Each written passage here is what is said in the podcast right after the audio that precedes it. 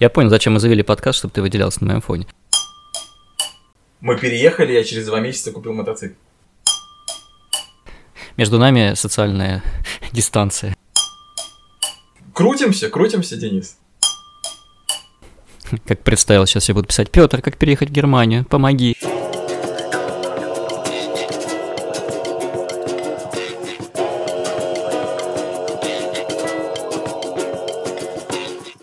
Всем привет! Вы слушаете первый выпуск подкаста «Не можем повторить». С вами Петр, Денис, и мы вначале представимся, кто мы такие и почему мы вообще решили вести подкаст. Я веду канал в Телеграме, который называется Ausfahrt, и он посвящен моему переезду и моей жизни в Германии.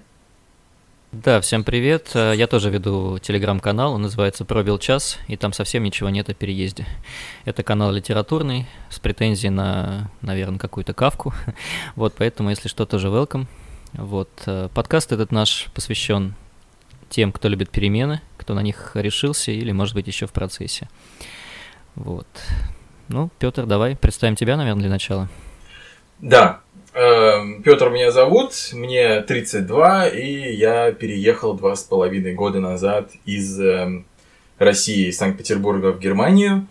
И переезд – это наша первая тема подкаста, тема нашего первого выпуска. Мы решили поговорить о переезде, потому что мне довелось переезжать немало. Я переехал неделю назад, шестой раз за последние два с половиной года. Вот. И Денис тоже переезжал, и это одно э, из многих, что нас объединяет. Да, у меня тоже один переезд за десять лет. Ну, как говорится, не можем повторить, но можем начать. Поехали. Ну, давай, коли ты такой путешественник, расскажи мне, как ты вообще решился, не только мне, уехать из России, в какой момент понимание пришло, вот надо переезжать, надо ехать, надо собирать чемоданы. У меня не было каких-то... не знаю, политических или экономических причин для переезда, не было какого-то такого события в жизни, что я решил, вот после этого нужно валить. Я рос и воспитывался в семье российских немцев, и меня, в принципе, всегда воспитывали так, что моя историческая родина, так скажем, в Германии, и поэтому я, в принципе, всегда был готов к тому, что я рано или поздно уеду, потому что у меня много родственников уехало в Германию, много друзей уехало, ну, это для меня было каким-то логическим таким продолжением, что я тоже уеду.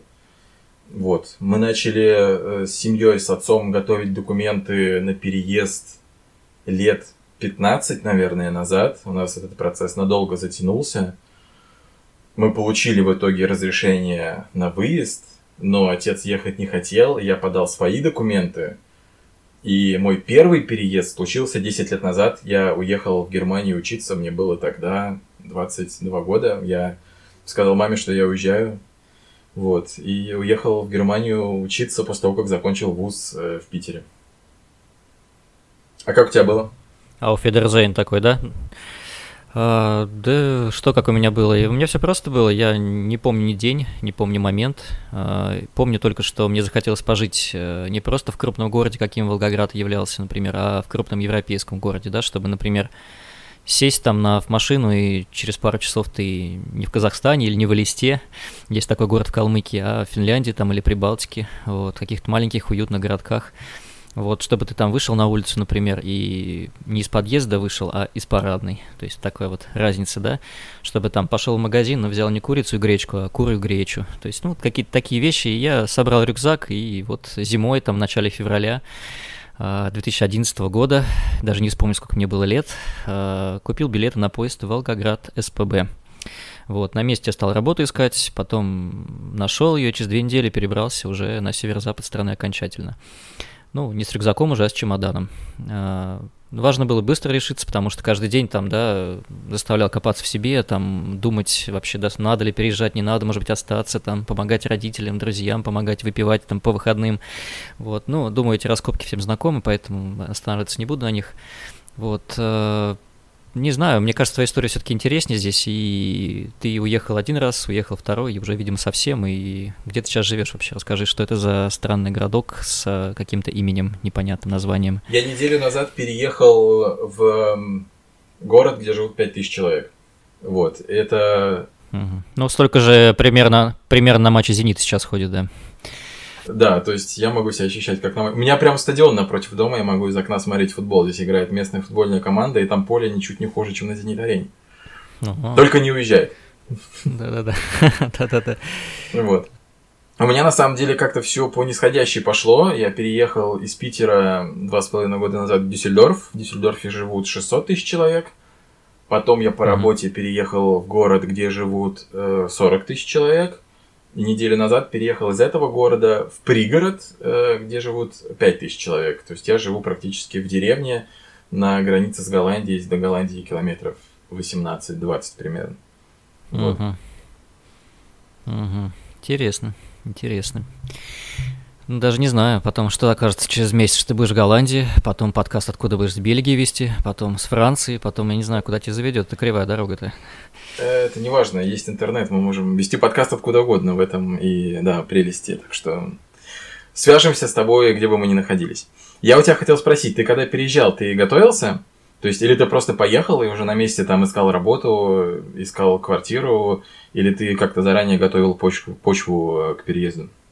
Да нет, я быстро собрал рюкзак, поехал, готовился. Что я там готовился? Нет, я просто сказал родным, что уезжаю, друзьям сказал, что уезжаю.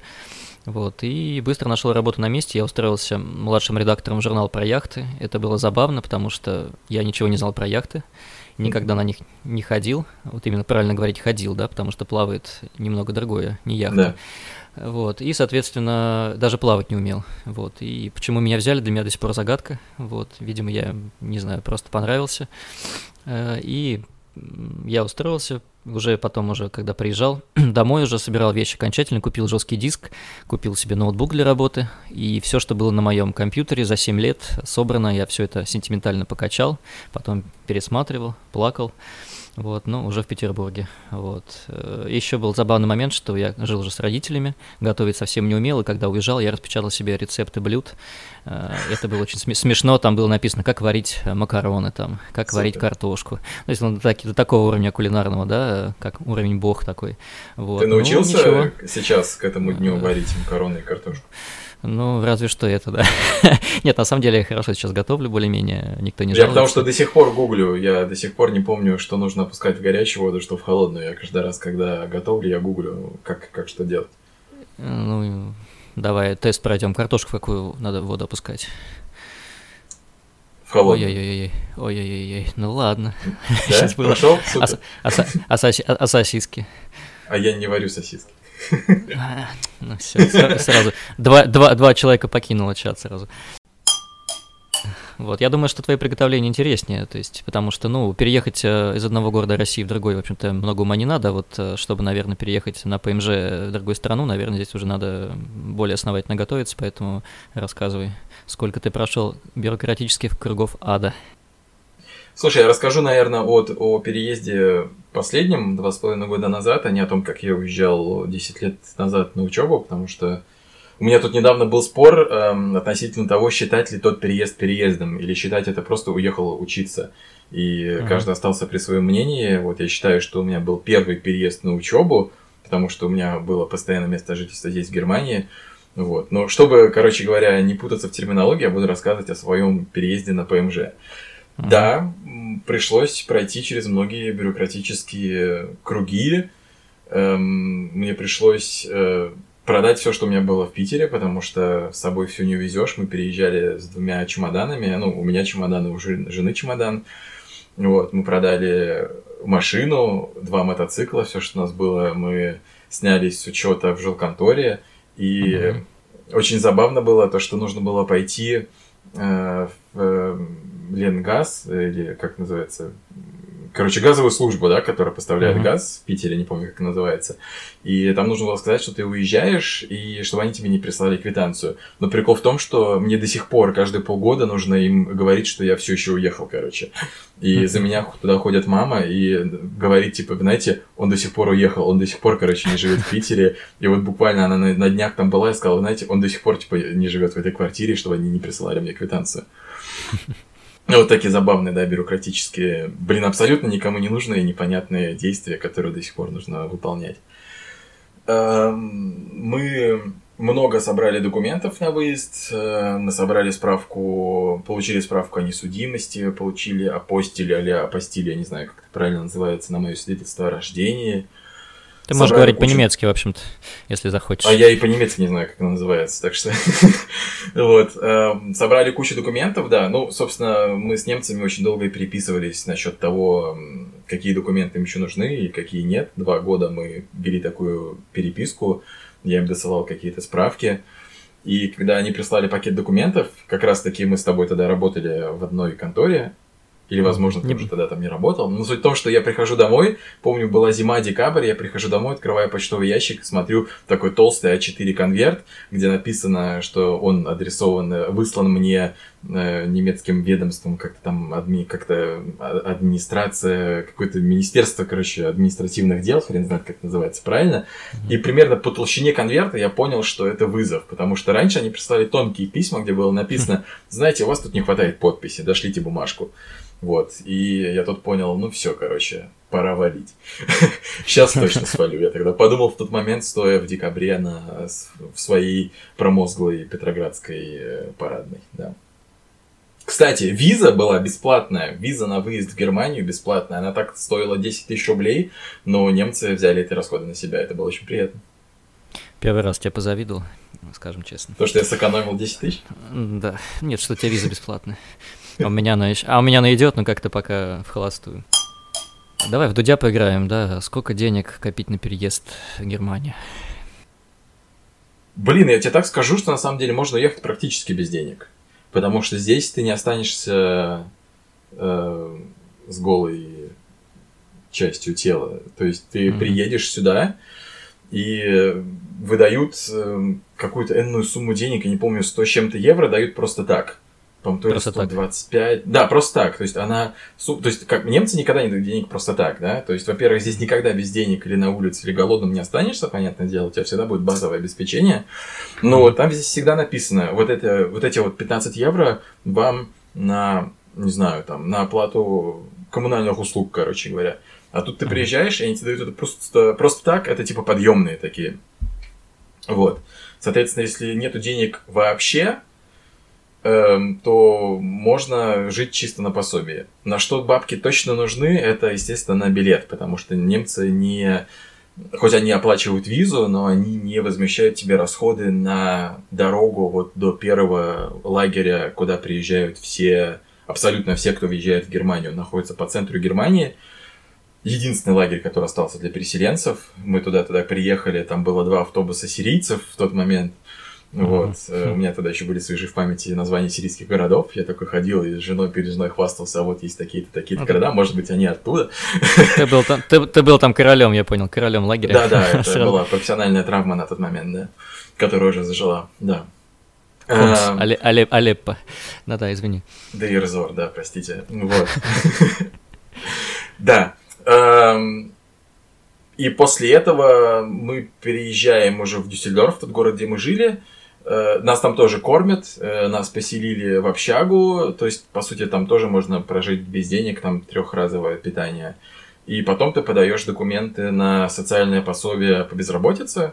Это mm-hmm. вообще такое пособие для всех нищебродов в стране, которые не только потеряли работу, то есть в Германии есть два пособия по безработице, типа пособие номер один для тех, кто уволил, кого уволили, и те, кто год не работает. А потом ты переходишь на пособие номер два, оно очень нищебродское, короче, и для тех, кто там, для хронических безработных. И вот мы получали его, мы получали что-то семьсот пятьдесят евро на двоих, плюс нам оплачивали квартиру. То есть, по сути, можно прожить без денег, но это очень сложно, потому что их не хватает, как правило, ни на что. То есть, ты хочешь купить какую-то одежду, и ты думаешь, так, мне купить одежду или мне поесть в ближайшие три дня? Вот, поэтому одежду приходится покупать на каких-то там барахолках или ходить в какие-то социальные там христианские всякие службы и покупать подешевле. Короче, подведя итог, можно уехать, не знаю, там, иметь в кармане триста евро на дорогу и на какие-то вообще первые там два месяца жизни, вот, но лучше, конечно, продать все, что есть дома и взять денег как можно больше и никому об этом не говорить, что они у тебя есть. Ну, почку хоть оставил свою? Да-да, они у меня обе пока еще в заначке, так скажем, да. Ну, всякие, на черный на, день. На, на черный день, да, ясно. Да. Слушай, ну, хорошая ситуация, в принципе. Я, когда переезжал, то у меня было что-то, ну, чуть больше ста тысяч, в общем-то, наверное. С трёхсот евро, наверное, не сравнить с трёхстами. Блин, сто тысяч, ну, у нас было не триста евро, я тебе скажу, конечно, у нас было денег много. Ну, да. Я да. говорю, что можно переехать и иметь триста а. евро. Ну, да. Ну, в общем-то, да, то есть здесь как бы, что переезжаешь, ищешь квартиру, а все остальное потом уже по ходу добираешь, так что здесь... Мы да. переехали, я через два месяца купил мотоцикл. Ну, что сказать, то есть... Это, между прочим, кажется... очень интересный момент, как я понял, а потом стал анализировать, а подумал, уже там через какое-то время подумал, блин, нафига я это сделал?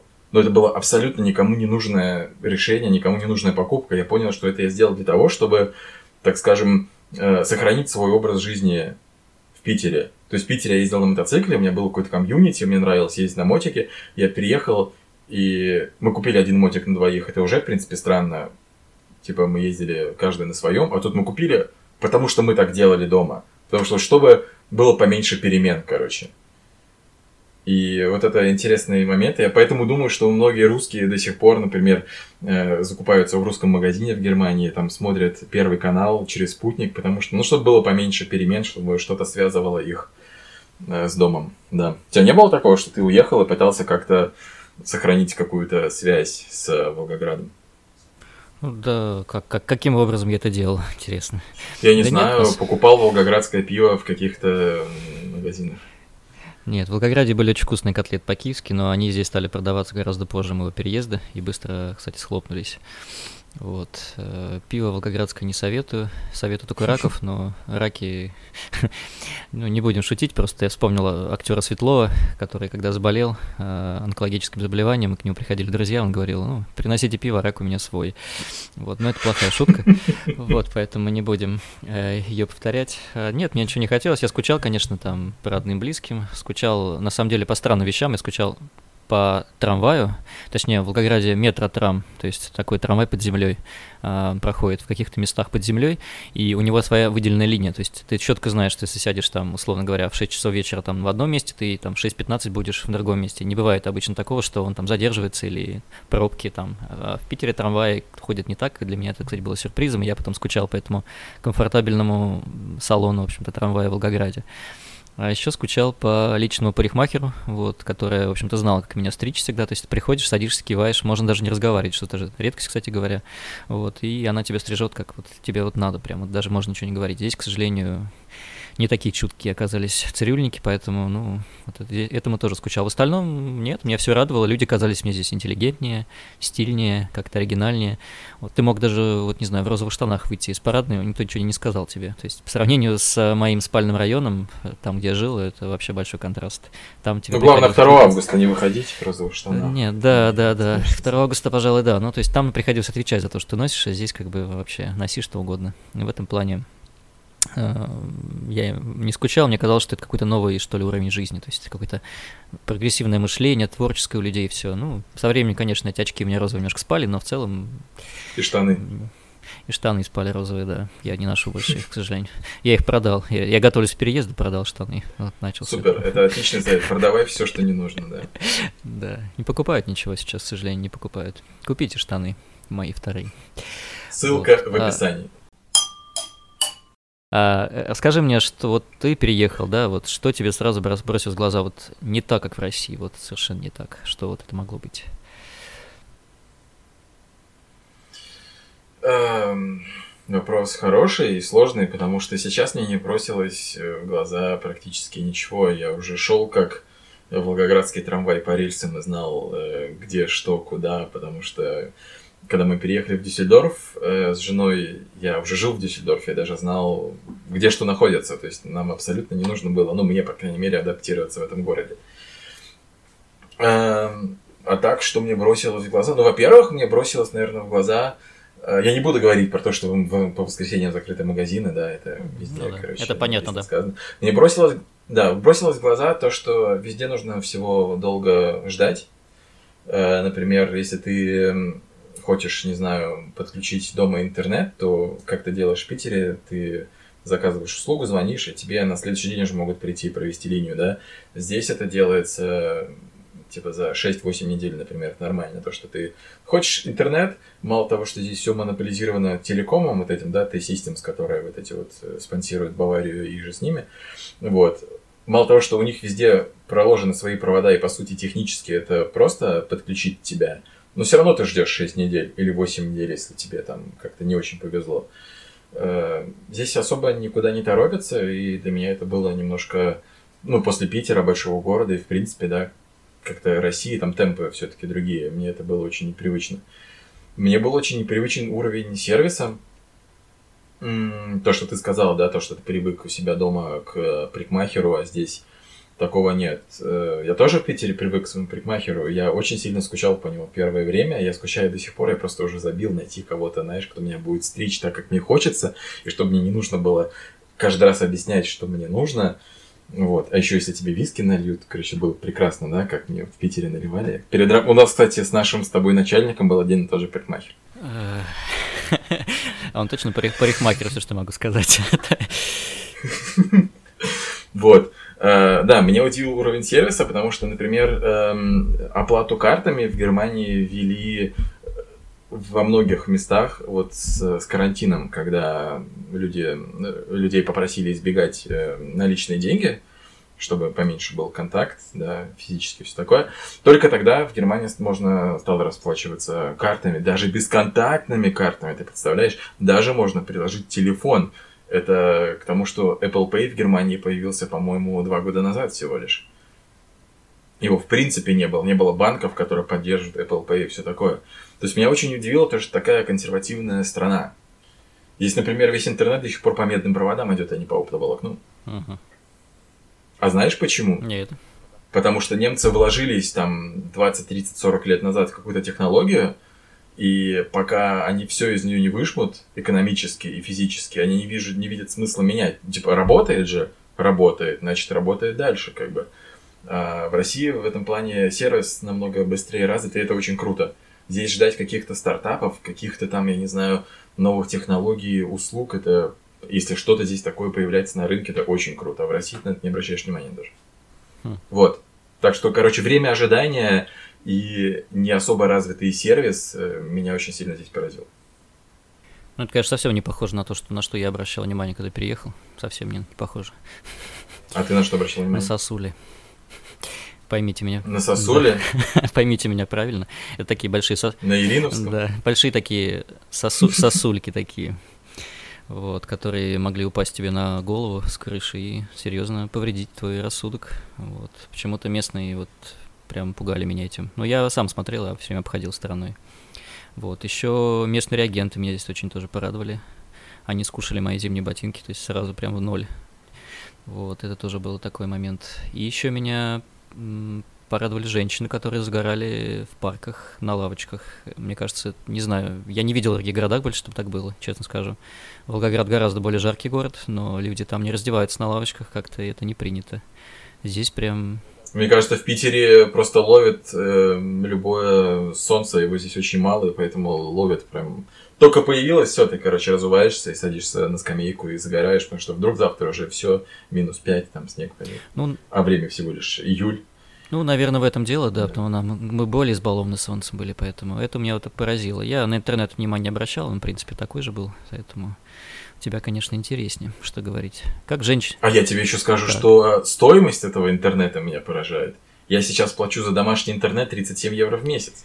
А сколько это в рублях? Я что-то не силен, это у нас... Это примерно четыре тысячи. Кошмар, кошмар. Между нами социальная дистанция во всех отношениях, Петр. Так не то, чтобы я, знаешь, такой, типа, я возьму... Это самый дешевый тариф. Ага. Ну, не знаю даже, что да. сказать.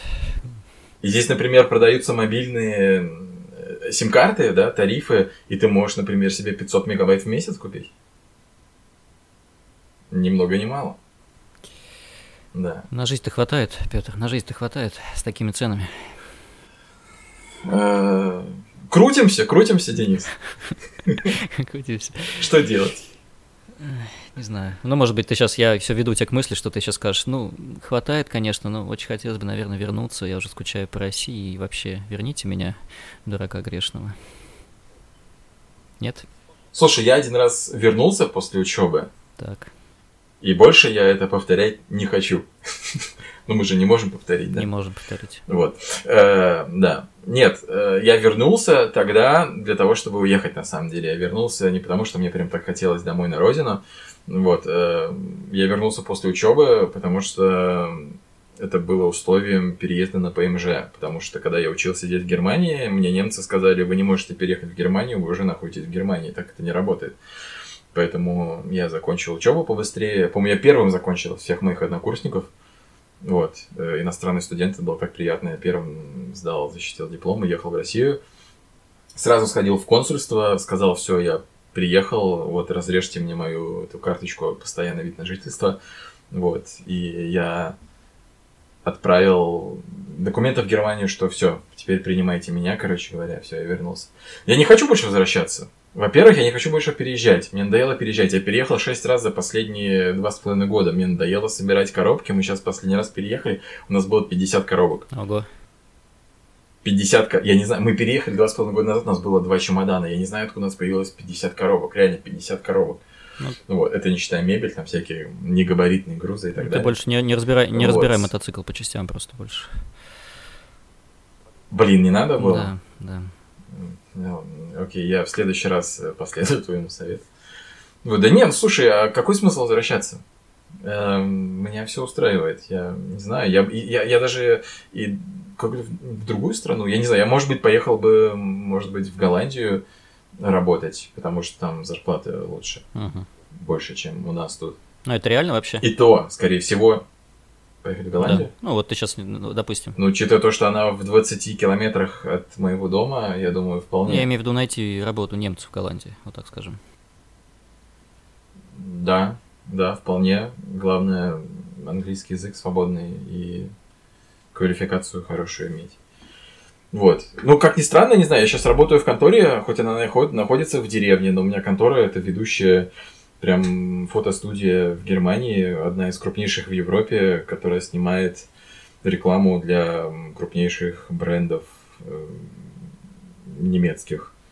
От одежды и ювелирных изделий до там каких-то, я не знаю, вакуумных насосов и фиг знает, носков, короче. То есть широкий спектр товаров, которые мы фотографируем, и это находится в деревне, поэтому я, я даже не знаю... Куда бы я переехал на какую-то другую работу? Я вряд ли бы стал бы переезжать ради какого-то крупного города, потому что мне, в принципе, все устраивает. Я так привык к деревенской жизни. Мы когда выезжаем в какой-то крупный город, знаешь, там так непривычно. Дороги больше, чем одна полоса, э, трамваи, дома выше, чем три этажа, и как-то уже странно смотрится. А вас по ударам такой приезжает фургончик, и женщина такая кричит «молоко», ну или, может быть, по-немецки как-то там «милк, милк», там, не знаю, как по-немецки «молоко». Нет, но у нас ты едешь по трассе, и там э, тут очень много фермерских всяких хозяйств, mm-hmm. да, там ферм, и там кто что разводит, производит, там стоит табличка типа мед, мясо, яйца, молоко. Ты можешь заехать сам и купить все с фермы, прям свежее. Вот мы, например, на одной ферме яйца куриные покупаем свежие. Mm. Ну, вот. Подошли к самому важному такому вопросу. У нас с тобой, в общем-то, ну, практически, да, к яйцам. Что, что было раньше, ку, да, курица или яйцо, и к яйцам. А смотри, у нас примерно с тобой похожее семейное положение, мы оба женаты, у обоих есть дети, у меня две кошки, у тебя ребенок настоящий. А, и кошка тоже. Да, и кошка тоже, ну все, ты меня сделал. А, вот. и, и, и даже жены тёзки. И даже жены тёзки, ну просто... Я понял, зачем мы завели подкаст, чтобы ты выделялся на моем фоне. Смотри, не боишься ты, что дети... вместе с кошкой потеряют корни, и вот, ну, вот, вот как-то вот... Не, или, или тебе важно, чтобы они были немцами или русскими? Или и тем и гражданами мира, не знаю, там? Это очень хороший вопрос, Денис. Да, во-первых, мы сегодня собирались ехать в консульство российское в Бонн, чтобы оформлять свидетельство о рождении ребенку, но не поехали, потому что там не получилось, э, что-то по времени не совпало. Но вопрос, да, вот этих вот корней и языка очень важный. Мы пока не знаем, как его решить, как правильно научить ребенка русскому языку, потому что дома мы, понятное дело, говорим на русском языке между собой. Но при этом за пределами дома он же будет общаться, и мы общаемся на немецком, там школа, детский сад, магазин, работа, все что угодно. И нету каких-то методик обучения детей билингв, да, двуязычных детей. То есть у меня жена заказала из Питера несколько книг по тому, как обучать детей, и она вроде даже собиралась записаться на какие-то курсы в интернете, как обучать, но, по, насколько я знаю, нету какой-то единой или какой-то устоявшейся методологии, как обучать детей двум языкам. Кто-то говорит, типа, да вы не паритесь, вы говорите дома на своем языке, а в детском саду его и так научат всему. Вот, но хочется все-таки чем-то подкрепить э, вот его обучение. Вот, а на то, что, к вопросу, что он потеряет корни, да, или... Блин, он и так потеряет, понятно, он и так потеряет корни. Я уже потерял, теряю корни, как бы, потому что у меня есть э, чатик в Телеграме с друзьями из Питера по мототематике, да, с которой мы в Питере ездили. И мы когда там что-то обсуждаем, вот у нас недавно зашел вопрос там о ремонте мотоцикла. Я говорю, а почему вы не поедете вот к тому-то и тому-то ремонтировать мотоцикл? Они говорят, так он уже как бы два года не, не ремонтирует мотоциклы. И я понял, что я уже не имею право как бы чего-то советовать друзьям, то, что я уже не знаю, что там происходит. Все, что я советую, это как бы данные марта две тысячи восемнадцатого года. Они уже устав... Я уже как бы потерял связь. То есть вопрос даже не в том, как, как связи детей с корнями, вопрос еще связи моих с корнями, да, потому что, я не знаю, вот мы с тобой встретимся, и я, может быть, даже не буду знать некоторых мемов, которые знаешь, ты понимаешь, вот в чем проблема. Мне придется почитать, что там у вас в Германии-то происходит.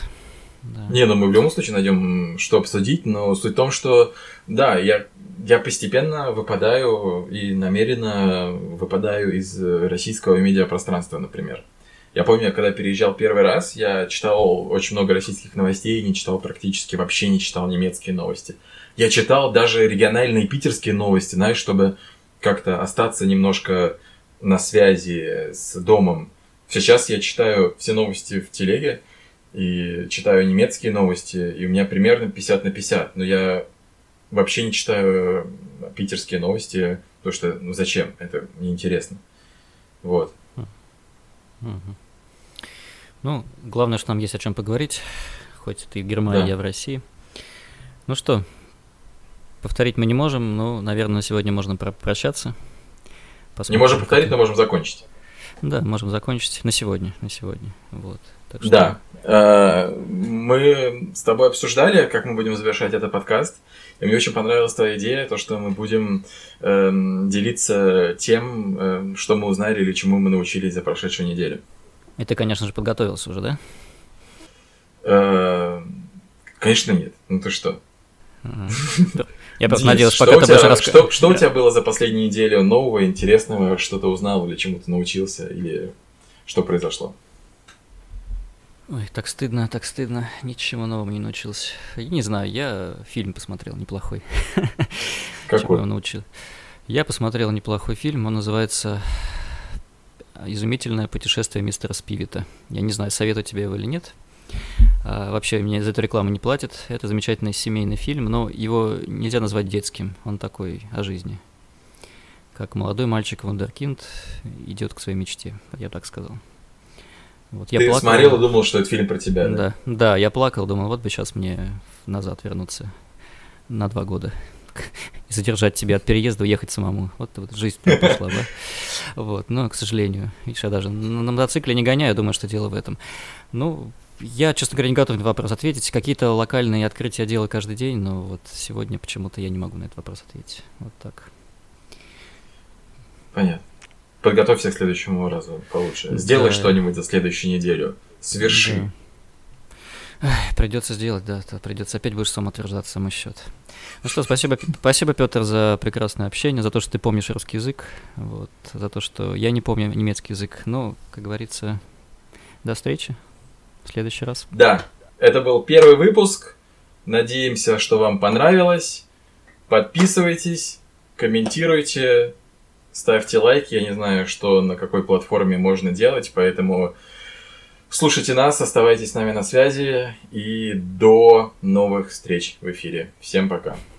Как представил, сейчас я буду писать: Петр, как переехать в Германию? Помоги. Вот такое, ну, В общем, оставайтесь на связи с Петром. Всего хорошего. До скорых встреч.